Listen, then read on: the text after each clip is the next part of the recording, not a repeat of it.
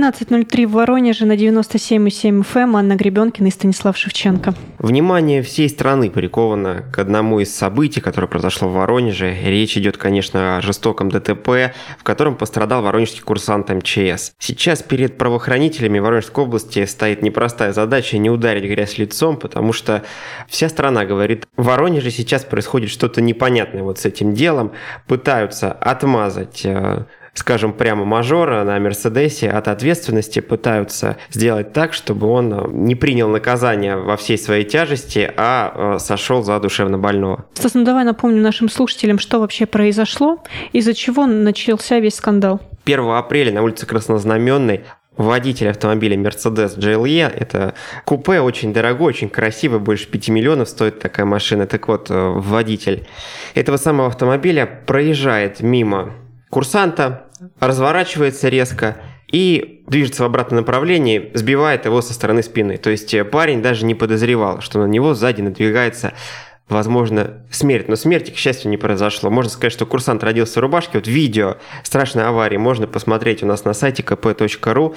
Там заметно, какой силы удар. Парень отлетает и врезается в стелу, которая стоит напротив входа в институт МЧС. С нее буквально кирпичи там осыпаются. Тем не менее, у него только ушибы, гематомы. И можно сказать, что эта ситуация для него закончилась на этом этапе достаточно легко. Ну а водитель, водитель скрывается сразу же, без долгих скажем так, раздумий, просто уезжает. Вот этого самого водителя, 45-летнего Вячеслава Дмитренко, задержали спустя 9 дней после ДТП. И сразу было заведено уголовное дело по статье покушения на убийство. Его взял под личный контроль глава регионального следственного управления Правоохранители подчеркнули, водитель мог совершить наезд на человека намеренно. Это, собственно говоря, и следует из э, статьи Уголовного кодекса, по которым заведено дело. То есть это, это уже не просто ДТП, да, мы говорим не об аварии, мы говорим о том, что человек использовал автомобиль сознательно, чтобы попытаться убить другого человека. 9 дней, да, ты уже сказала, срок достаточно большой, и нашим правоохранителям не раз задавали, почему это время должно было пройти, почему надо было дождаться, чтобы видеозапись была обнародована в сети, чтобы показали все федеральные, в том числе, телеканалы, или лишь тогда водителя задержали. Хотя, как следует из общения с, самим задержанным и его родственниками, к ним приходили и раньше, к ним пришли уже на следующий день, 2 апреля, но почему-то задерживать его не стали. К слову, за вот этим воронежцем числится 46 нарушений правил дорожного движения. И все эти случаи превышения скорости. Штрафы мужчина оплатил, но стоит отметить, что в аварии Вячеслав Дмитриенко ни разу не попадал. Ну, по крайней мере, такой информации в базах данных нет. Что любопытно, обратили внимание на номерной знак его автомобиля Т-788ТТ. Раньше его можно было заметить на другом Мерседесе, белом седане, который тоже становился героем скандального видео. На этом видео Мерседес разворачивается на Вагресовском мосту по двум сплошным линиям и пытается вклиниться в поток. Его, естественно, не пускают, но когда его не пускают, он начинает резко тормозить перед машиной с регистратором, выходит наружу, что-то кричит, в общем, пытается выяснять отношения. Тогда ГИБДД вызвали водителя на ковер и, собственно говоря, выписали ему штраф полтора тысячи за разворот на двух сплошных. Уже по тому видео заметно, что водитель относится к нарушениям на дороге достаточно так спокойно и допускает их очень легко. И здесь у нас возникает вопрос, а почему же мужчина позволяет себе такое? И находится ответ в его биографии. На самом деле он из непростой семьи. Мать Вячеслава Дмитренко Людмила Дмитриенко, профессор Воронежского медуниверситета, которая готовит студентов, в том числе и по специальности медико-социальная экспертиза. Также Людмила Борисовна, бывший депутат городского муниципального совета и бывший главврач поликлиники номер 8. И известно, что в 2010 году прокуратура Ленинского района проверяла это лечебное учреждение и выяснилось, что там выдавали заключение о годности граждан к управлению транспортными средствами, не проверяя, состоят ли они на диспансерном учете с диагнозом диагнозами алкоголизм, наркомания, токсикомания. И вот по результатам всех этих рассмотрений четыре должностных лица были привлечены к дисциплинарной ответственности. Но неизвестно, входила ли Людмила Борисовна в их число, зато мы совершенно точно знаем, что у нее есть, например, звание заслуженного врача Российской Федерации. И, собственно говоря, на заслуженного врача Российской Федерации можно было посмотреть 11 апреля в Ленинском районном суде. Там решали вопрос об аресте водителя GLE Вячеслава Дмитренко. Собственно говоря, э, что стало известно о биографии самого водителя? То, что он какое-то время служил на таможне, потом работал помощником судьи, а потом вышел на пенсию в связи с тем, что стал инвалидом второй группы. Мужчина заявил, что его среднемесячный доход составляет чуть больше 14 тысяч рублей. Опять же, вспомним стоимость автомобиля, который я уже сегодня обозначил. Откуда он взялся? Большой вопрос, но это объяснится чуть позже, когда мама Вячеслава Дмитренко, Людмила Борисовна расскажет. Мужчина застраховал свою жизнь, потом его жестоко избили на улице, они получили 4 миллиона рублей, и с использованием этих денег купили, наконец, новую прекрасную машину. В эту теорию углубляться не будем. Отметим, опять же, что по нашим данным и дом достаточно неплохой у семьи, и прошлая машина ну, достаточно была... достаточно неплохой, это прям очень скромно сказано. По воронежским меркам это прям очень хороший особняк. Людмила Борисовна утверждает, что сама по себе зарабатывает неплохо, однако вот денег на такую машину за 5 миллионов у нее нет. И все получилось благодаря страховке. И вот этот вот случай, когда избили Вячеслава Дмитриенко, он якобы стал таким катализатором событий, после которого он начал страдать от тяжелого заболевания. Я предлагаю послушать э, саму женщину, что она говорит о том случае 1 апреля, что она говорит о ДТП на Краснознаменной, как ее сын объяснил ей происходящее. Давайте послушаем. Мы с ним разговаривали. Он говорит, мам, я не помню, как я на него наехал. У него было плохое состояние. Я ему давала препараты. Он без препаратов жить не может. Ему каждый день нужно лечение. И даже если его в СИЗО закроют, там нет таких специалистов, которые бы его лечили. Он умрет там. А какие я меры приму? Я жду, что придут следователи и начнут опрашивать. Я свои показания написала. Машина. А он сказал, я ни на кого не наезжал. Я ничего не помню. Мне сказали, что он сбил человека, а я что видела? Я не видела видела, я 2 числа увидела машину. На машине, на капоте, извините, вмятина. Что я могла делать? Я написала объяснение. Да, я вижу вмятину, ее не было. Я каждый день прихожу к нему, ночую, мы живем практически вместе. Он один жить не может. Он за собой ухаживать один не может. Вы видите, какой. Я хочу спасти своего сына, чтобы он остался жив. Если его закроют в СИЗО, я буду писать сейчас же жалобу. Сейчас же опровержение и докажу, что его в СИЗО держать нельзя. Но я добавлю, что курсант, который пострадал, Давид Геворгян, он на заседании не присутствовал. Сказал, что он целиком полагается на решение суда. Добавлю, что парня уже выписали из больницы. Сам водитель отвечал на вопрос судьи довольно невнятно, и по самому ДТП он только выдавил из себя, что жалеет, что вообще в тот день выехал на машине а скрылся потому, что якобы его цитата «испытывал сильное душевное волнение». Сильное душевное волнение испытал человек, который сбил со спины 21-летнего курсанта. Если вернуться к матери водителя Людмиле Борисовне Дмитренко, еще одну интересную цитату мы сейчас ее приведем, давайте послушаем. Я согласна, домашний арест, выезжайте амбулаторно на койку экспертную, пусть все делают, берут на наркотики и не придают огласки. Он наркоман, он такой, он не наркоман. Ему так плохо бывало, что он иногда траву курил. Это я вам могу сказать. Но он отказался, ему еще хуже становится. И он не курит траву. Он принимает только тяжелые а нейролептики. Скажите, откуда он эту траву? Откуда я знаю? Росла возле дома. Вот такая вот семья, которая, конечно, безусловно, сейчас находится в стрессовой ситуации, да, и может где-то совершать чересчур эмоциональные действия, и Людмила Борисовна, и ее сын, но, тем не менее, определенные выводы о том, как общается женщина и как ведет себя ее сын, все равно делать можно уже по этим репликам. Что в итоге? Отправили водителя под арест на два месяца до 9 июня. Добавлю, что после того, как Вячеслава Дмитриенко арестовали, сторона защиты, конечно же, сказала, что будет обжаловать решение суда. По словам все той же матери мужчины, в тюрьме ее сын просто умрет, потому что его мучают боли. Плюс ко всему, в ее словах также прозвучала мысль, что тяжелое состояние здоровья у ее сына стало проявляться еще в 15-летнем возрасте, когда он потерял отца. А вот тот случай, Стас, о котором ты сказал, когда его избили, он усугубил все состояние. Еще до того, как прошло заседание суда, уже некоторые источники говорили о том, что водители попытаются отмазать как раз вот э, по состоянию здоровья. По состоянию здоровья, да, потому что у мамы есть определенное влияние, у мамы есть власть, э, возможно, где-то сделать соответствующую справку.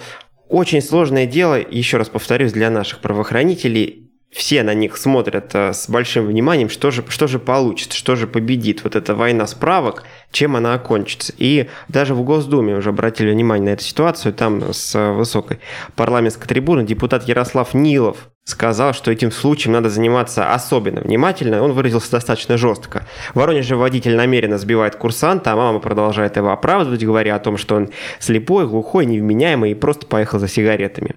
Это не первый случай, оказывается, он уже совершал правонарушение, так вот такими случаями надо заниматься и бороться за безопасность дорожного движения. Посмотрим, как прислушиваются наши правоохранители к словам депутата. Ведь еще один интересный момент в этом деле речь не идет о реально тяжелых последствиях. Речь не идет о том, что человек после этой аварии остался инвалидом. То есть в любой другой ситуации, возможно, внимание к этому делу было бы куда меньше. Наказание за тот ущерб, который понес курсант, оно в любом случае будет не таким большим, возможно, как все мы хотим, все, кто следит за этой ситуацией и возмущается происходящим, возмущается, что человек, который ведет себя на дороге как хочет и совершает какие-то странные, неадекватные действия, не поедет тюрьму, да, а поедет просто лечиться в психоневрологический диспансер. Давай сейчас, Стас, на этом прервемся и после небольшой паузы продолжим наш разговор.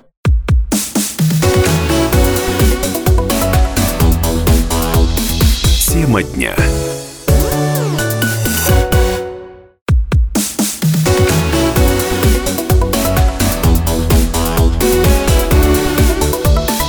Тема дня. На 97,7 FM Анна Гребенкина и Станислав Шевченко продолжаем обсуждать важные новости Воронежа. Часто мы рассказываем про мероприятия, которые проходят в музее Костенки. Часто отмечаем, что за последние десятилетия активность этого музея очень выросла, да, он, он включается в различные акции, там проходят различные культурные, в том числе фестивали. И нельзя сказать, что внимание к археологии в общественности такое же большое, тем не менее этот музей аккумулирует э, массу интересных событий. Так вот, э, деятельность музея проверила прокуратура и завела по итогам уголовное дело. Растрата, то есть хищение чужого имущества, совершенное лицом с использованием своего служебного положения. Статья достаточно серьезная, и речь идет о пропаже 700 тысяч рублей, которые принадлежали государству. Как обстояли дела? В прокуратуре считают, что деньги были выделены изначально из бюджета на разработку определенных стоянок. После этого музею поступили новые транши от фондов, которые пошли на разработку тех же самых стоянок. То есть, э, по мнению правоохранителей, а на одну и ту же работу э, выделили, выделили двойную сумму, да, то есть два раза ее оплатили. Мы позвонили директору музея-заповедника Костенки Виктору Ковалевскому, спросили, что он сам думает по поводу обвинений в его адрес. Давайте послушаем. Конечно, это неотложное обвинение, поскольку все работы по гранту, которые проводились, были потрачены на нужное дело спасение памяти культурного наследия. Мы уверены, что нас все делают документально правильно. Почему вот такая позиция органов прокуратуры, мне пока не ясно. Резюмируем. Ковалевский уверен, что с точки зрения документов все сделано правильно, и не только с точки зрения документов, но и с точки зрения здравого смысла и логики. Деньги пошли на нужное дело, деньги действительно ушли на разработку стоянок, на археологические работы.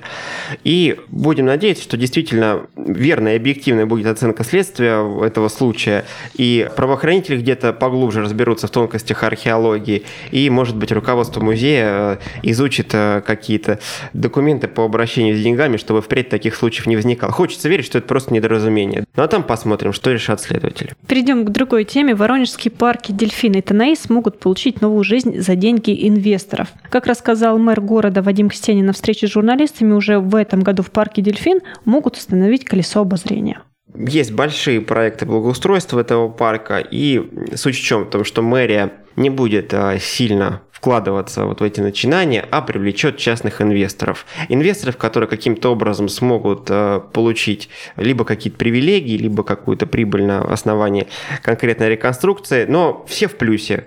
Для города появятся новые хорошие объекты, горожане смогут там гулять и культурно проводить время, а инвесторы получат прибыль. По этой же схеме, возможно, пойдет и финансирование реконструкции Танаиса, парка, который тоже находится в таком относительно печальном состоянии. Да, Это до... не относительно, а в абсолютно, наверное, печальном состоянии, если только не наслаждаться растительностью, которая есть в этом парке. А все... это тоже стиль, да, дикий парк такой. Да, а все остальное... Воронцовский дворец, а по все... тому же принципу сделан. Все остальное, мне кажется, вот то, что можно можно было бы назвать инфраструктурой парка, там ее абсолютно нету. Это мы сравниваем уже с Динамо с Алыми парусами, когда посмотрели, какими могут быть парки на самом деле в Воронеже, не только там в Москве или в каком-нибудь Копенгагене. Мы сразу стали клеймить Танаис, Дельфины и остальные.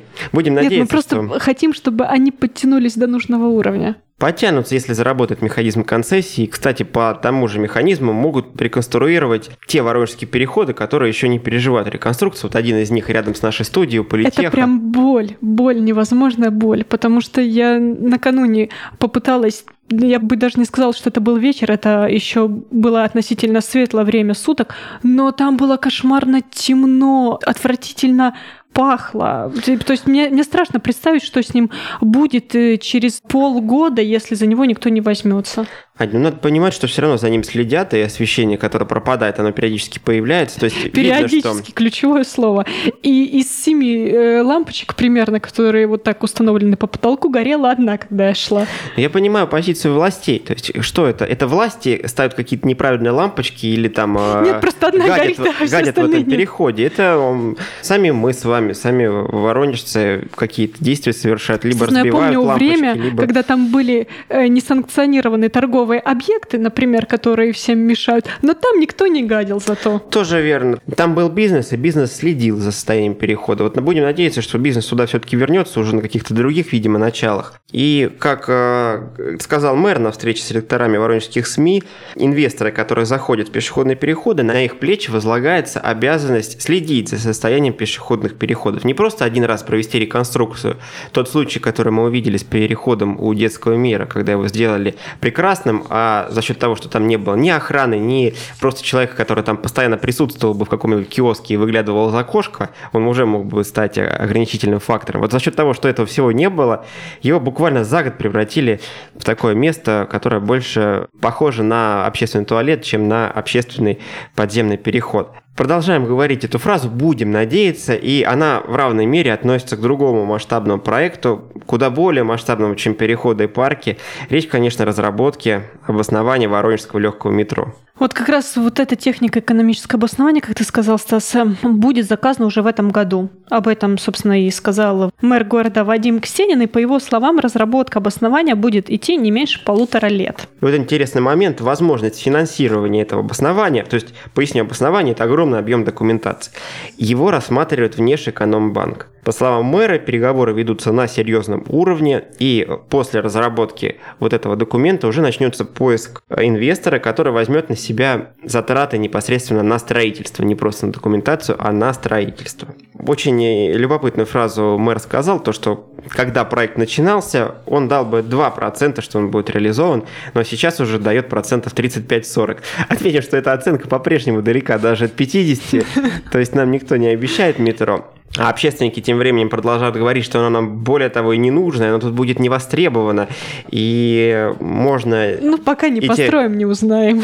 Тоже верно, но можно эти огромные объемы средств э, направить в модернизацию общественного транспорта привычного, сделать уже выделенные полосы, купить нормальные автобусы, увеличить число муниципальных автобусов и лишний раз провести беседы с водителями, чтобы они не прятали устройство для безналичной оплаты куда-нибудь себе под ковер. Создавая в завершении обсуждения новостей коснемся еще одной важной темы. С 1 апреля в области стартовал весенний призыв. Его норма более 3000 человек, 93% из которых отправятся вооруженные силы, 7% в части других министерств и ведомств, где предусмотрена военная служба. Представители призывной комиссии отметили, что во время последнего осеннего призыва те парни, кто в 27 лет без уважительной причины так и не пришел на заседание призывной комиссии, получили справки Справки, которые не дают возможности в течение 10 лет э, работать на государство. И таких справок было 58. Всего за прошлые годы их выдано более 8 сотен.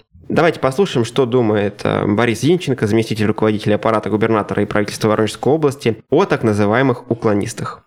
Первое, что это вот они ограничивают свои потенциальные возможности карьерного роста. Гражданская служба, государственная, муниципальная для них заказана. На 10 лет зачастую это может сыграть очень серьезную роль в их жизни. Ну и второе, абсурдность вообще вот этого подхода заключается в том, что практика показывает, что примерно около 80% найденных уклонистов, я их кавычки да, называю, они не подлежат призыву на военную службу. То есть люди непонятно от кого и зачем прячутся. Беготня и прятки, они просто теряют какой-либо смысл. Мы сказали об уклонистах, но есть и другие люди, которые хотят попасть в армию. Не так давно для них заработала норма, которая позволяет парням призывного возраста, кого не взяли на службу, повторно пройти медкомиссию. И как рассказал военный комиссар Воронежской области Сергей Панков, во время минувшего осеннего призыва таким образом добились отправки в войска 11 человек, хотя желающих было гораздо больше. Почему так происходит? Сергей Панков объяснил. Бывают ситуации, когда за какое-то время удалось вылечить болезнь, которая стала основанием для отсрочки от призыва или там назначения категории В, например. Прошла операция или просто удалось излечить э, эту болезнь скажем так, э, путем приема определенных препаратов. И э, медкомиссия оценивает эти результаты и принимает уже новое решение. Кроме того, для многих молодых людей служба в армии открывает большие карьерные перспективы. Поэтому число таких добровольцев э, достаточно большое и продолжает расти. Что еще любопытно отмечали в призывной комиссии Воронежской области, то что задан тренд постепенного сокращения количества призывников в сторону контрактников. То есть рано или поздно мы придем либо к полному отказу от срочной службы, либо к тому, что число срочников будет сведено к минимуму, а основу армии все-таки будет составлять э, военнослужащие, которых наняли по контрактной схеме. На этом обзор воронежских новостей подошел к концу. С вами были Анна Гребенкина и Станислав Шевченко. Вещание продолжат наши федеральные коллеги.